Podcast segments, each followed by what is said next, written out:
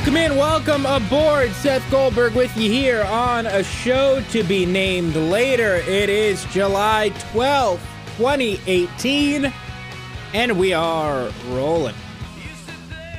We are 50 days from kickoff of the Syracuse football season. 50 days, seven weeks, just a couple weeks from the opening of training camp. We'll get you covered on ESPN Radio Syracuse, of course, but figured we might as well talk some SU football today. So let's do just that on today's show to be named later. Now, this is a big year for Syracuse football. I don't think anybody would deny that. And as we sit here in mid July, before ACC Media Days, before fall practice starts, before summer practice starts, I'm curious what that means, right? What does it mean that it's a big year for Syracuse football? You've gone four and eight three years in a row. You're in year three now under Dino Babers, year three for your quarterback in this offensive system. What does that mean? What should expectations be? What should we want to see out of this team? Because I think a lot of fans will jump up and say they've got to go to a bowl game. They've absolutely got to go to a bowl game. And I'm trying to figure out if that's a fair expectation, that that needs to happen. Right? Does that need to happen? I don't know that need is a is the right term. But at the same time, I think you're getting close to that point, right? You're getting close to that point where you want to see this program back in a bowl game, where you want to see this program back at a competitive level, game in and game out. And that's something that Syracuse football has to work towards. But I don't think that we're at the point yet where it is bowl game or bust, right? Do or die this year for Syracuse football, for Dino Babers. It's only year three. And I don't think that kind of pressure is fair just yet. Now, there will be some people out there who say, no, it is fair. It is year three. You've got a three year starter, four year starter, really, at the quarterback position. You've got to make a bowl game. But there are a lot of holes around this team. Lots of question marks surrounding Syracuse football going into the year. Depth is always a question on the front line, offensive and defensive line. It always has been. This year, the linebackers are uncertain because you graduated all three of your starters and your primary backup in Austin Valdez. So that's an unknown. You don't know about receiver, where you're losing two of the most productive receivers ever in this football program's history in Steve Ishmael and Erv Philips. And yes, of course, some of that production has to do with the system. I understand, I understand. But they were two of the most productive wide receivers to ever come through the Carrier Dome, and you're losing them. So, how do you fill all these holes and still get good enough? Right? How do you fill all these holes and still be good enough to take a step forward? Because last year, Stephen Fonte and I sat on Orange Nation and we said, you know, I think if they are better than they were last year, right? If, if you could see tangible improvement from the beginning of the year to the end of the year, then we're probably good, right? You're probably happy with how SU football did.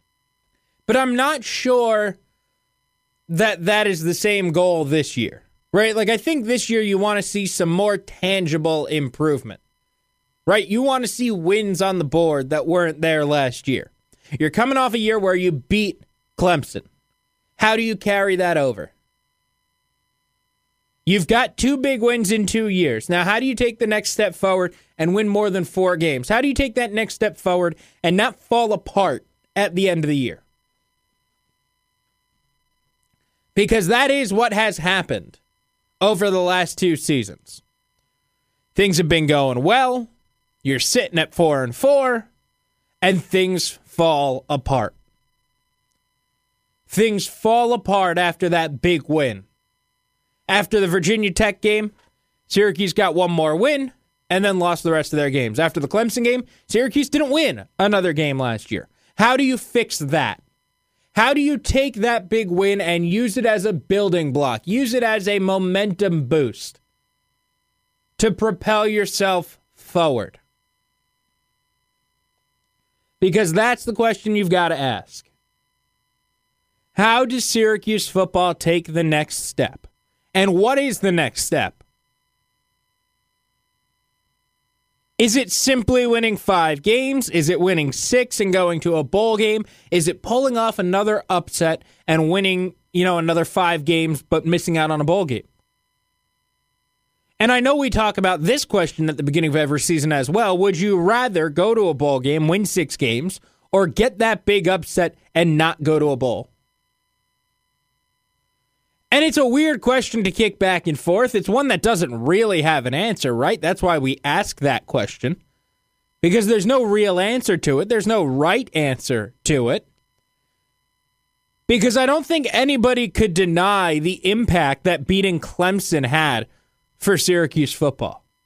And I think that you could argue quite successfully that it was more important and had a bigger impact for Syracuse to beat Clemson that Friday night in the Dome than it would have had for Syracuse to go back to the Pinstripe Bowl or to go back to the Texas Bowl or to go back to whatever middle mid-level bowl there is. Right there you're one of many. You're one of 32 bowl games. I think maybe even more by now. Beating Clemson, you're one of two. And the only other team that beat Clemson last year was the national champions. So, yeah, that stands out a little bit more. But it feels like they need something more this year. It's not a do or die year, not by a long shot.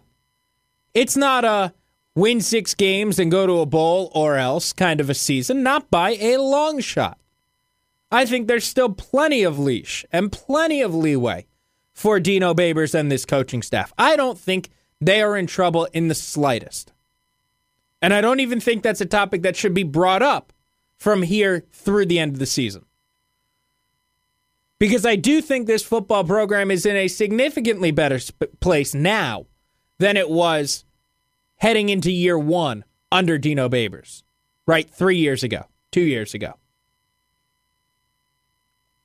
The program's in a better place now. They're getting better caliber players now than they were before.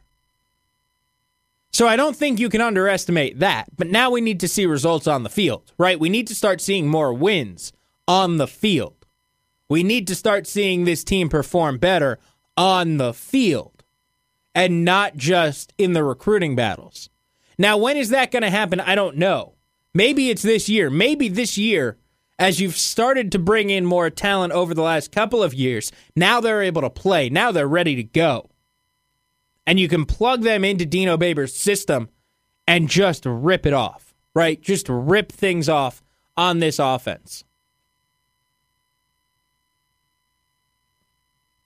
And maybe you hit another level. Maybe you hit a different level that we haven't seen just yet for SU football under Dino Babers. Or maybe it's next year. And I know that nobody wants to wait another year. But maybe it's next year. Maybe it's next year when you get another recruiting class under you. When Tommy DeVito is playing quarterback for you on a regular basis. Well, he might be at the end of this year, but you get my point. So maybe we see some signs this year, but next year is the breakout year. Next year's the year you win six or seven games. Maybe that's when it really busts out for success. But I think those are the big questions to ask about Syracuse football coming into this season. When exactly are we going to see this improvement? What is the improvement that we see this year? Because sitting up here, sitting behind this microphone, I, I don't think that I can sit here and say, hey, you know, just look better at the end of the year than at the beginning, right? Like, show me that you're a better team like I did last year. Last year, I thought that was the easy answer. This year, I'm not sure that's as easy an answer to say. And I'm not saying it's win or else. I'm not saying it's bowl game or bust. Not at all. But I feel like you've got to start making some kind of tangible improvement here when we look at Syracuse football. Because otherwise, you're just stuck in a rut. Otherwise, you're just stuck in this middling rut, four and eight, five and seven, and it, it's really tough to break out of. We've seen this over the last 15, 20 years. It's really tough to break out of this mediocrity rut. And Syracuse wants to be better than that. And I think that Dino Babers can lead this team to being better than that. But I think we've got to start seeing it. And I think we will start seeing it. I think this year's team will be better than it was last year. Maybe they win one more game. Maybe that means two more wins. I don't know. But I think they'll be better than they were last year.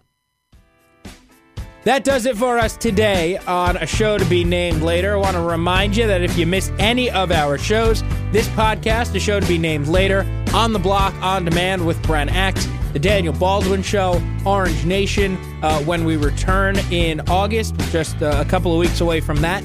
You can catch up with everything on ESPNSyracuse.com or subscribe on iTunes. ESPN Syracuse on iTunes. Just search that and you'll get all of them delivered straight to your phone every day while you're on ESPNSyracuse.com. Check out our audio vault as well, where you get all of our interviews nice and neatly packaged for you so you can catch up on everything. All right, that does it for today. We will talk to you again tomorrow.